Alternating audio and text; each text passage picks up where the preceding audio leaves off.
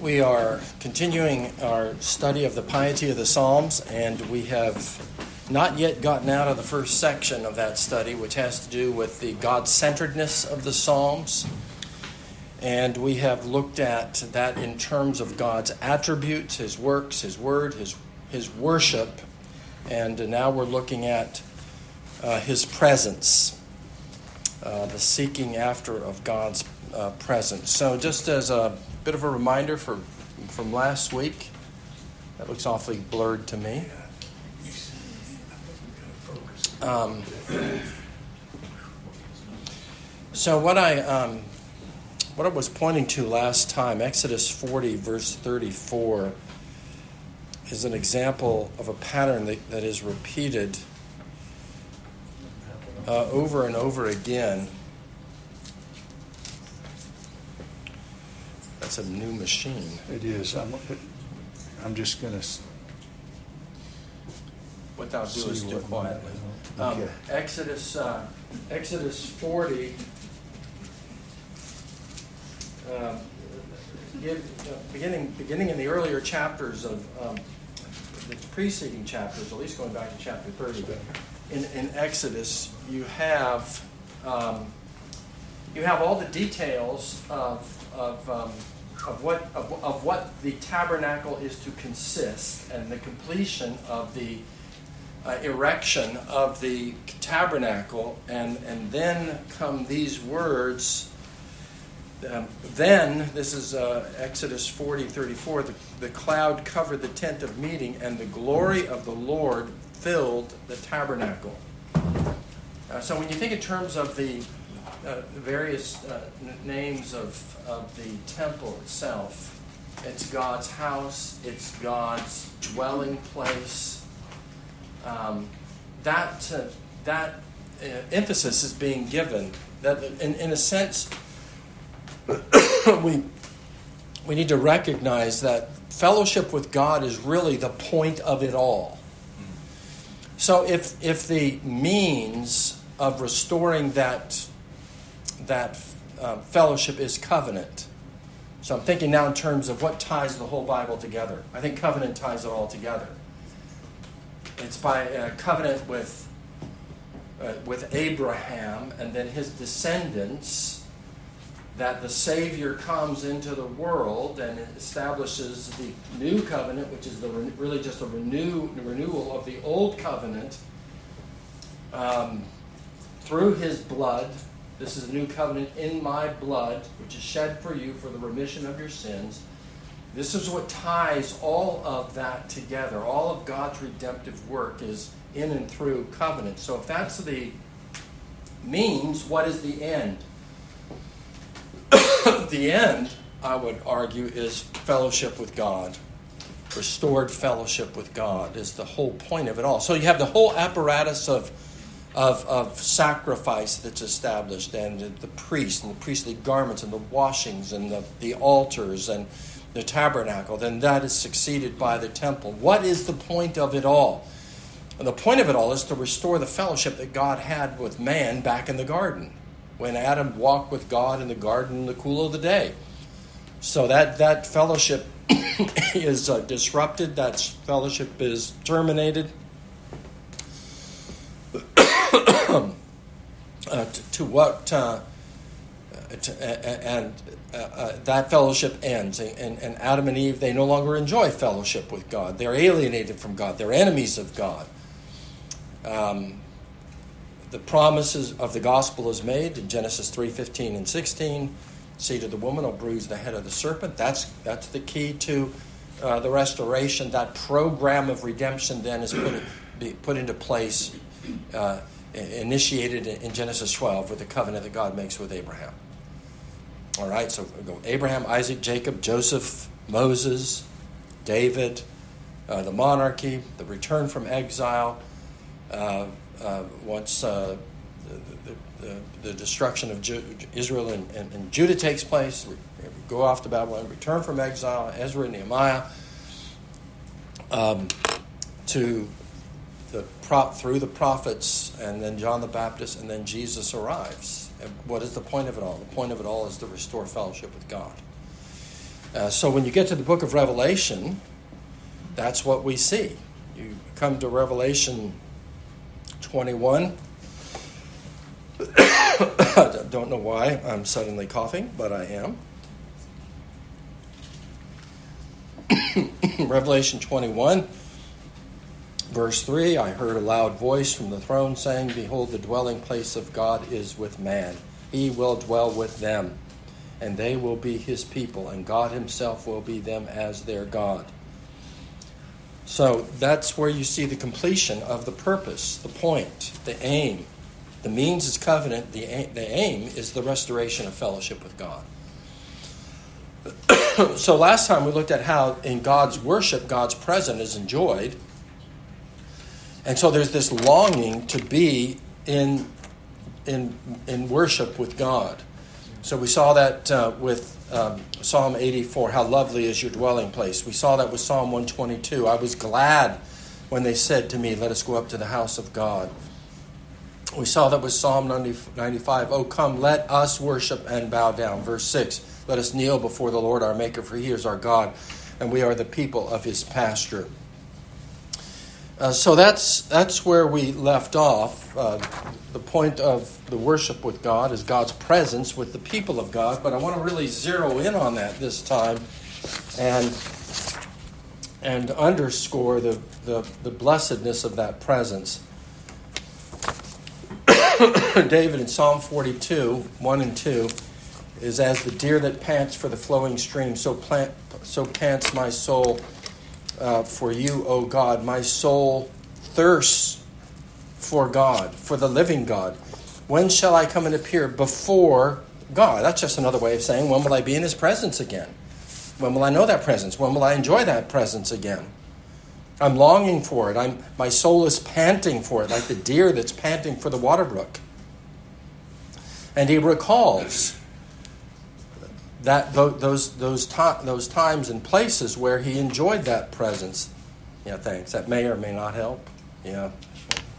Um, so, so we refer to Psalm 42 too. With These things I remember, I pour out my soul. I would go with the throng and lead them in procession in the house of God. So what he's what he's longing for uh, is to be back in the presence of God with the people of God in the house of God. He, he was in that procession with the multitude at a time of, uh, festival. So the throng, imagine some way, you know, the people, well, when, uh, you know, when the, when the Ark of the Covenant was, was taken from the home of Obed Edom and, and, and restored to the, uh, the tabernacle, there was a great parade, there was a great procession. He was part of that and leading that procession. And, then back into the house of God with the people of God where they enjoy the presence of God.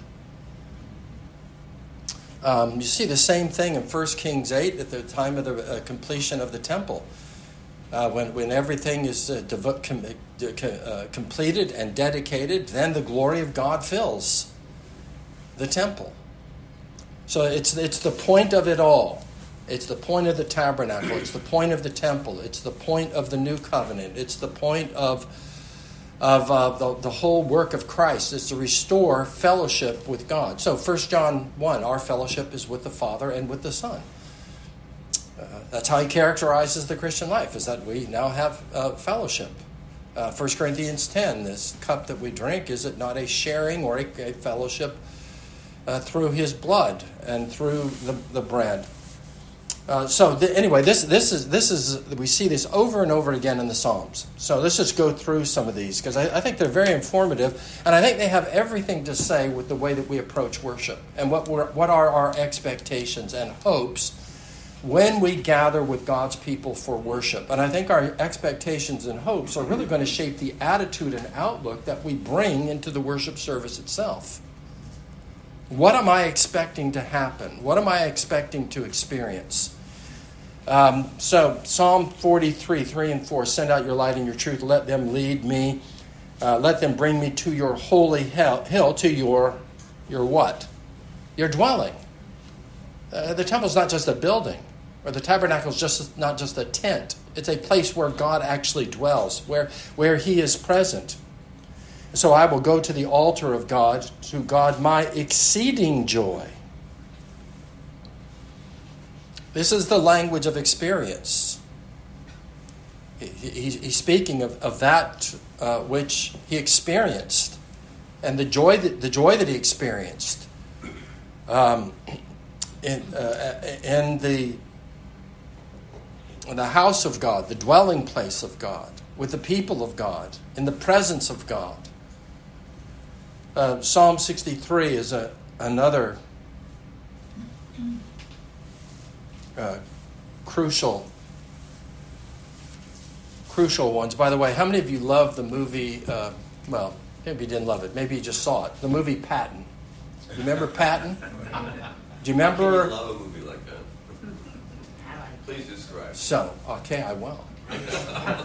Greatest locker room speech ever. Yeah. So I, I I've seen it several times, and uh, on the way home, flying home from California yesterday, so went up there to see my mom and my sisters. Flying home, I decided all, most of uh, they ha- they offered was just junk. So I decided I'd look at the go through the highlights of Patton that I could remember. So I was fast forwarding to the highlights, and when he goes into the church building after he is disciplined by Eisenhower for slapping the soldier, what psalm does he recite from memory? Psalm 63. The entire psalm from memory. They have they at least they present it in that way. Um, so Psalm 63, oh, oh God, you are my God. Earnestly I seek you. My soul thirsts for you. What now? What what lies behind a statement like that? What what is what is the nature of his experience and how deep is it? Huh? Relationship. deep, deep experiential awareness of the of the presence of God that is deeply, deeply satisfying, and he longs for that. Um, so he uh, so he earnestly seeks it. So again, how does this inform what what uh, the way that you approach coming to a worship service? Uh, sh- should one not be earnestly seeking after the knowledge of God, the presence of God, fellowship with God, the experience of that presence? Is something that his soul thirsts for, his flesh faints for. I mean, this is strong, strong experiential language that expresses the longing and the, the, the, the aspirations of the soul in a dry and weary land where he is no water. So the superscription for Psalm 63 places him in the desert or the wilderness, uh, which, as you know, the wilderness in the Middle East is a desert. Um, so that the, the, the land there becomes a metaphor for his own soul. The land is hot, the land is dry, the land. Um, uh, uh, spend much time in, in that place, and your soul is wearied by that.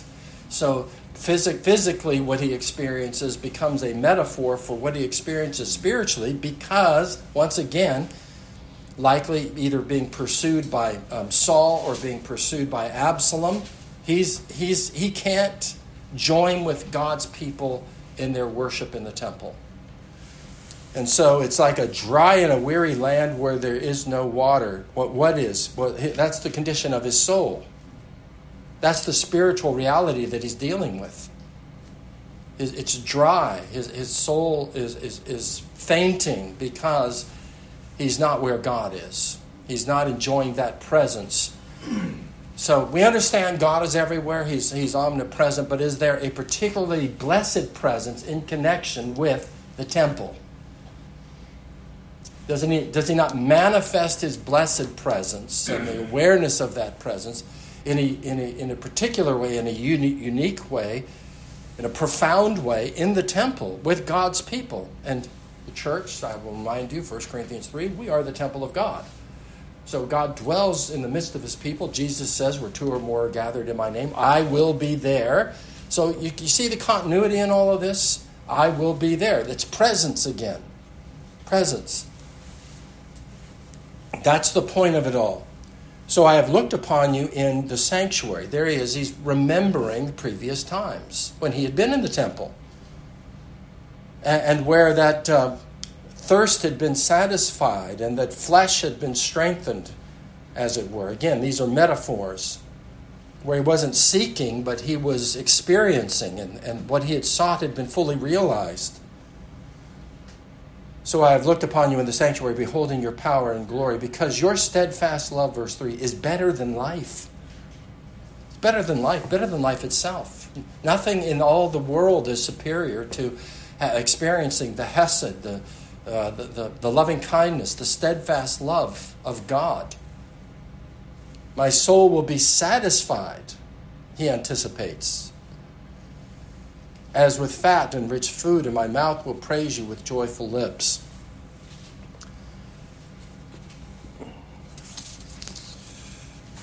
So we have a, a, number of others that we should recall together. Still pretty fuzzy, isn't it? It's a good thing we got this new machine here. it really kind of looks like an old machine. Um, all right, Psalm 16. I say to the Lord, You are my Lord. I have no good apart from you. That's, um, that's, that's the outlook of the people of God. I have no good apart from you.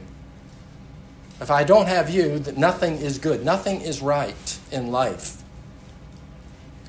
apart from God.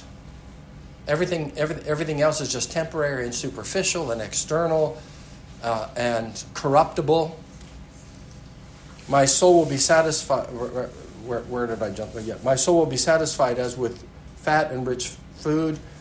Again, there's the, the language of the senses that are used uh, used here in um, Psalm 16, as it was in Psalm 63, as it was in Psalm 42. The language of of the senses of being um, providing the metaphor for what is experienced in the soul so, so doesn't Jesus pick up on all this, by the way, when he says, I am the bread of life? It's the same thing. It's the same basic truth that's being expressed. He's the bread of life that satisfies the hunger of the soul, He's the living water that quenches the thirst of the soul. That is the point. A relationship with God in Christ that brings deep satisfaction that can be analogous to that which comes from a rich, full meal for one who is hungry, or for refreshing, cool water for one who is thirsty. Um, you may have heard me before talk about uh, when I was in elementary school. You know, we had Indian summers in Southern mm-hmm. California where that's what they call them. I don't know what they call them. Columbus summers, probably, or something. um, but, but, you know, we'd play at, at lunchtime on the hot blacktop. We had like an hour for lunch, and we, you know, the boys would just stuff the food down our faces and then run out and play kickball and we'd be, be 100, 100 and plus degrees and what happens is these Santa, Santa Ana winds come off of uh, the desert they reverse the normal pattern of the, the winds blowing from the ocean in to the winds blowing from the desert out and so it would dry everything up. That's why you get these brush fires, the fire season in Southern California, because they just dry everything out and it becomes extremely flammable. Everything is flammable. So, anyway, we'd come in off of the field, first of all, with our smog cough, which was, that was just a daily thing back then.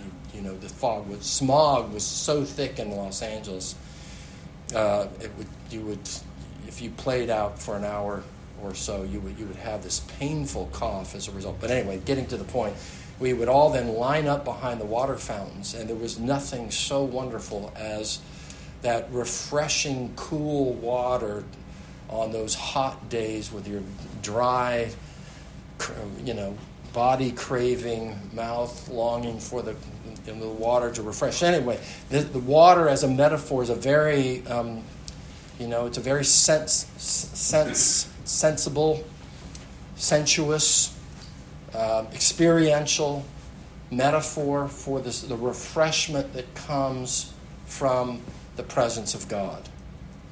So he goes on uh, You make known to me the path of life. In your presence is the fullness of joy. There's that uh, word itself. At your right hand are pleasures forevermore. No, they're not the pleasures of this world. They're not external. They're not superficial. Um, they are not. Uh, they are not bodily. They are spiritual. They are the, this is the, the refreshment of the soul, the rejoicing of the soul, the, um, the invisible pleasures. Okay, so even, even human relationships help us to understand, that, understand this, I think. Uh, think of a good marriage and then contrast that with a bad marriage. With a good marriage, so much is wonderful and happy when there's love and and then and then think of the moments when that marriage is eh, there's alienation and conflict. The, the all of life is terrible when the relationship is wrong. All of life is wonderful when the relationship is right. As I tell Emily, I can take on anything in the whole world as long as you're there with me. And if you're not there with me, nothing is right. Uh, so we, we understand that. If those who are loveless, they may have big mansions full of wonderful things and have the latest automobiles and the largest wardrobes and everything this world has to offer, and they will be utterly miserable without love, right? Love's invisible, though. It's not, uh, it's not physical, it's not material, it's invisible. So we understand that the greatest things in life are not material um, there's no replacement for the invisible things of life, namely um, love and right relationships. Uh, so, a right relationship with God, the source of all that's good, is the key to all that is good for us.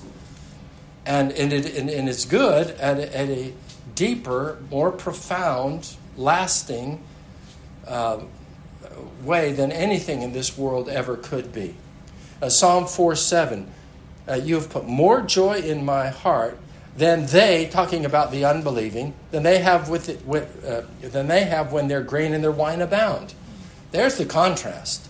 They have the grain and the wine, so that's you know that's a symbol of wealth. They're prosperous. They're wealthy.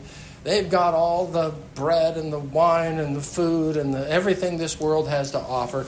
But the psalmist knows God you put more joy in my heart than they have when their grain and wine abound. We're able to rejoice in the Lord always. It doesn't matter the circumstances. So Philippians, you know, the fourth chapter, that's what the Apostle Paul says. He goes and talks about, you know, whether it's in plenty or in want. Uh, when life is abounding, when he's abased, I've learned to be content in all my circumstances. That's, uh, that's the life of the believer. Because if our relationship with God is right, then everything's right.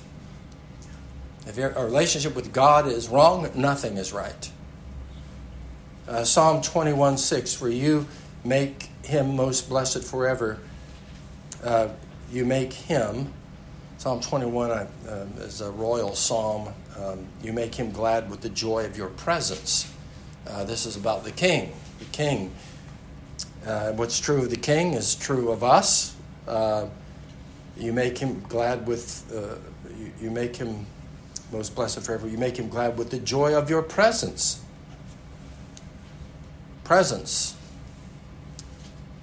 Um, Psalm 34 8. Oh, taste and see that the Lord is good.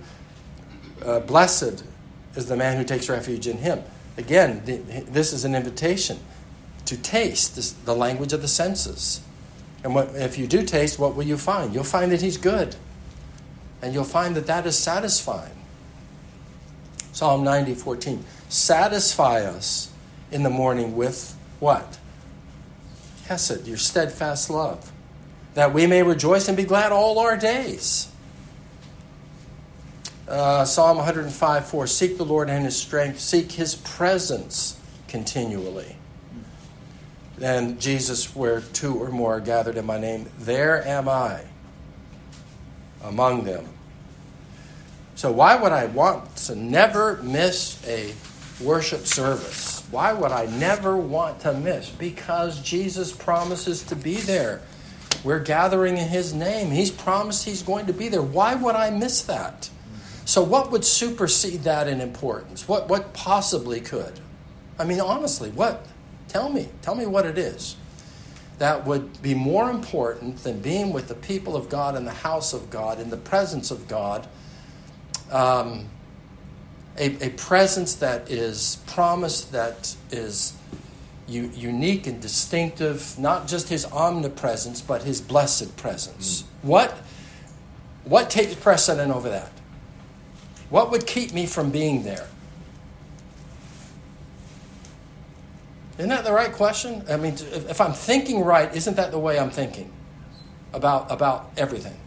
Thinking about life, about church, about everything that goes on in life. If I'm thinking right, I would ask myself that question What would be worth missing?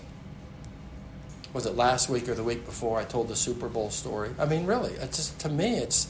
I know there was a time in my life where I think I would have given a different answer when I was a teenager and in, my early 20s. But today, the Super Bowl, who cares?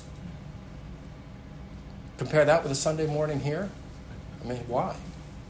I mean, I mean, I'm not, you know, for me personally, looking back, it was very, it was very, very hard to give up Sunday football. Very, very hard. Because one of my favorite things in the whole world to do was to come home from church uh, and then um, throw a couple of pillows down on the shag carpet. We all had sh- who had a shag carpet in the 1970s, huh? huh?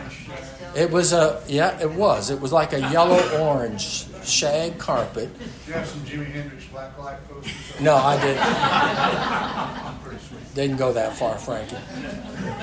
You were more of a pagan than I was, apparently. Uh, but uh, they didn't have a lava lamp either. Um, but anyway, throw some pillows on the floor, put on the game, sit, watch, and fall asleep watching it, and it was just one of life's great pleasures. And it was very hard for me to give up, but uh, but you know, 40 years later, it's just like, who cares? That's the way I think about it now, and I think that that's.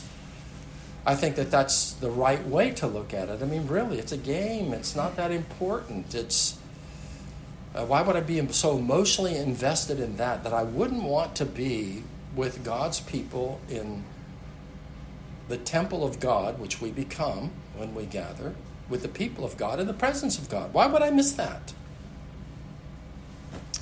Um, let's, let's keep going here.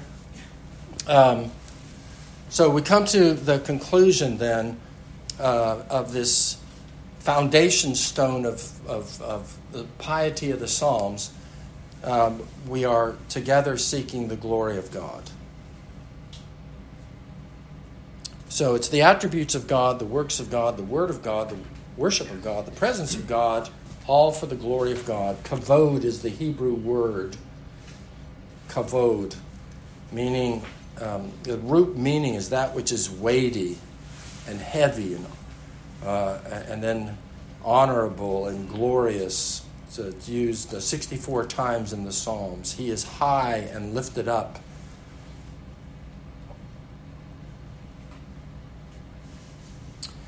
So David Wells, in one of his books, the trilogy that became uh, what's a what's a what's what do you have after when you go to four? If you have a trilogy, but then it becomes four. Excess. A quadrilogy. uh, yeah, excess.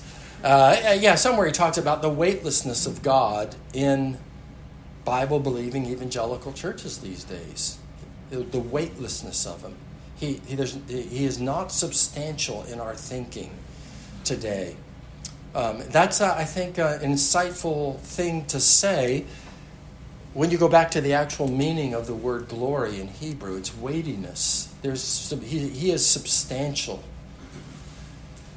um, so, Psalm 29 Ascribe to the Lord glory and strength, ascribe to the Lord the glory, do his name, worship the Lord in the splendor of, of holiness. He is himself glorious, and therefore we are to ascribe glory to him. We don't add to his glory, we merely recognize it. The same way we don't ascribe gender to babies, we recognize it. we recognize reality. So it is with God. We, we don't. Um, we, we recognize that glory that he has. Uh, Psalm 57 5 Be exalted, O God, above the, the heavens, let your glory be over all the earth. Wonderful aspiration. Repeated a second time in Psalm 57. We sing that uh, psalm to the tune Germany. Be thou, O God, exalted high, and let thy glory fill the sky. Okay. Uh, psalm 72 19. Blessed be his glorious name forever. May the whole earth be filled with his glory. Amen and amen. So we sing that at Christmas time. Do you recognize it? And blessed be his glorious name. Okay. Psalm 96 3. Declare his glory among the nations his marvelous works among all peoples. Psalm 38 5 For great is the glory of the Lord. So as we go through the Psalms, as we go through the Psalms, uh, we find that his name, his deeds, his power, his kingdom, his city are all identified as glorious. We're told that the heavens declare his glory and that he is the King of glory. Psalm 104, uh, 1 through 4. Bless the Lord, O my soul. O Lord my God, you are very great. You are clothed with splendor and majesty. Covering yourself with light as with a garment, stretching out the heavens like a tent. He lays the beams of his chamber on the waters. He makes the clouds his chariot. He rides on the wings of the wind. He makes his messengers winds, his ministers a flaming fire. Jerry, what's that? What's that reference again? 104. 104, 1 through 4.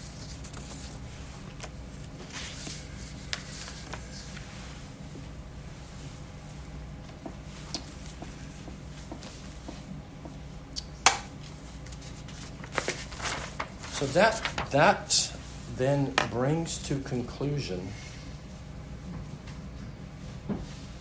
this section of the Psalms, or this theme from the Psalms. Their God centeredness attributes, works, word, worship, presence, glory. So we're going to push on then um, next week to the Psalms are sober about humanity.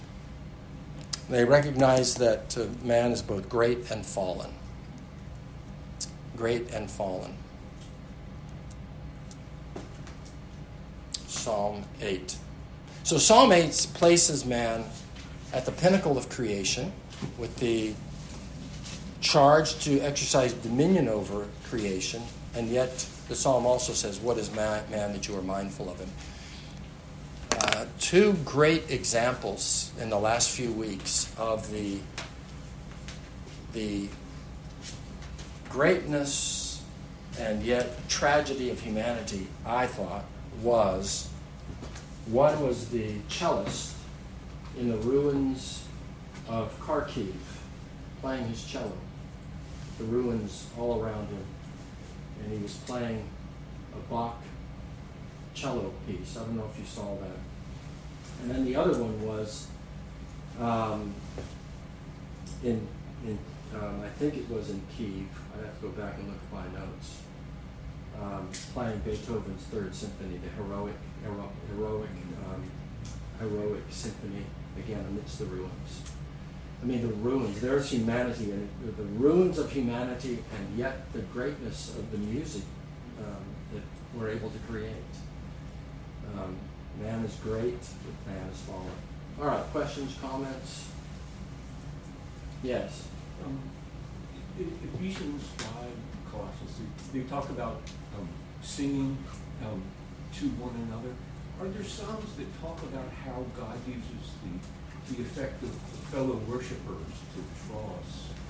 Well, I think that's the point, one of the points of, of not just um, seeking God in private, that but these psalms recalling the great congregation and, and, going to the house of God, the dwelling place of God, with the people of God is yes, uh, yes, there is a difference between what my prayers in the closet. Jesus commends closet prayers; they're important. You go into your closet. You should be doing that daily. Our Father, you know, who art in heaven, give us this day as a daily prayer. So, you know, daily closet prayers are, are commended and important but there's something very unique, distinctive, wonderful about us together. that can't be replaced, that can't be duplicated. That's why we push so hard against the pandemic restrictions and only partially ever complied. I mean, we got, you, if you don't know, I called the governor and I called the mayor and said, we're going to keep meeting with 50. You know, when they were banning everything. I said, that's our plan. I didn't ask for permission. I just let them know. They both, they both got back in touch with us and said, okay.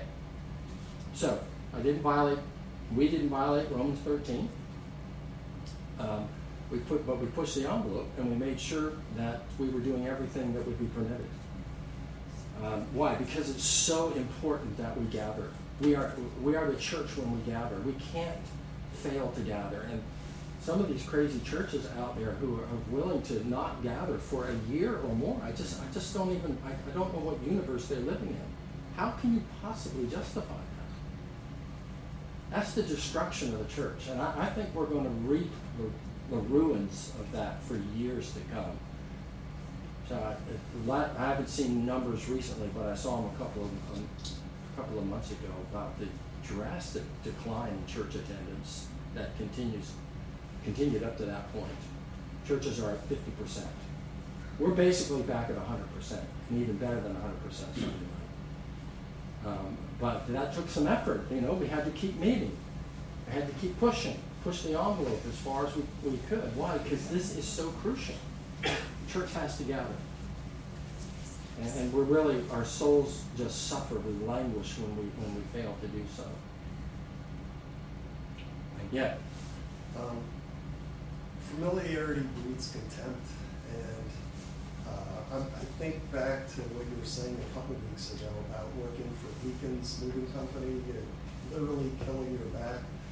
Um, and how do you personally keep uh, weeds and thorns from growing in your study of God's Word, where you, for a living, pick it apart, analyze it, it, it so that it doesn't become something uh, distant or detached.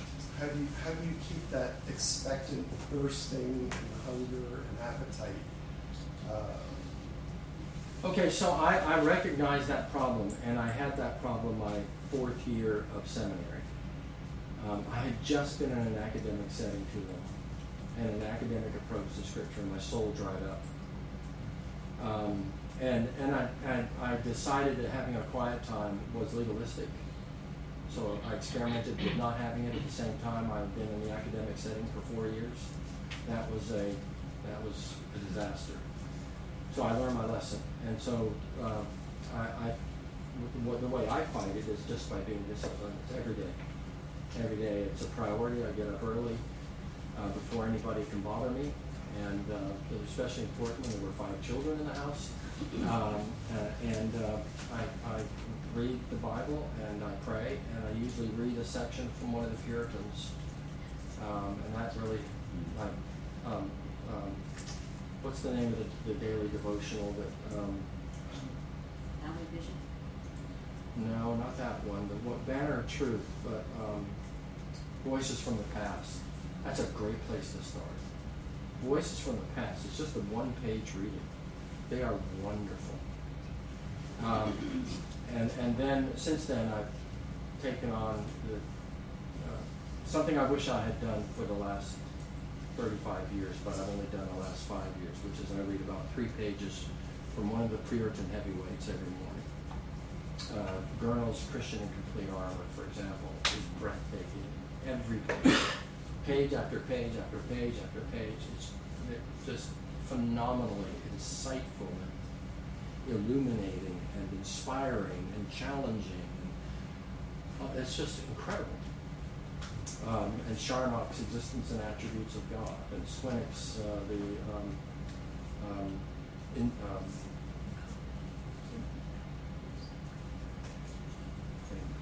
in incomparableness of God. Yeah. All right, we gotta go. What about Osteen's your best luck? it's not. It's not. It doesn't quite.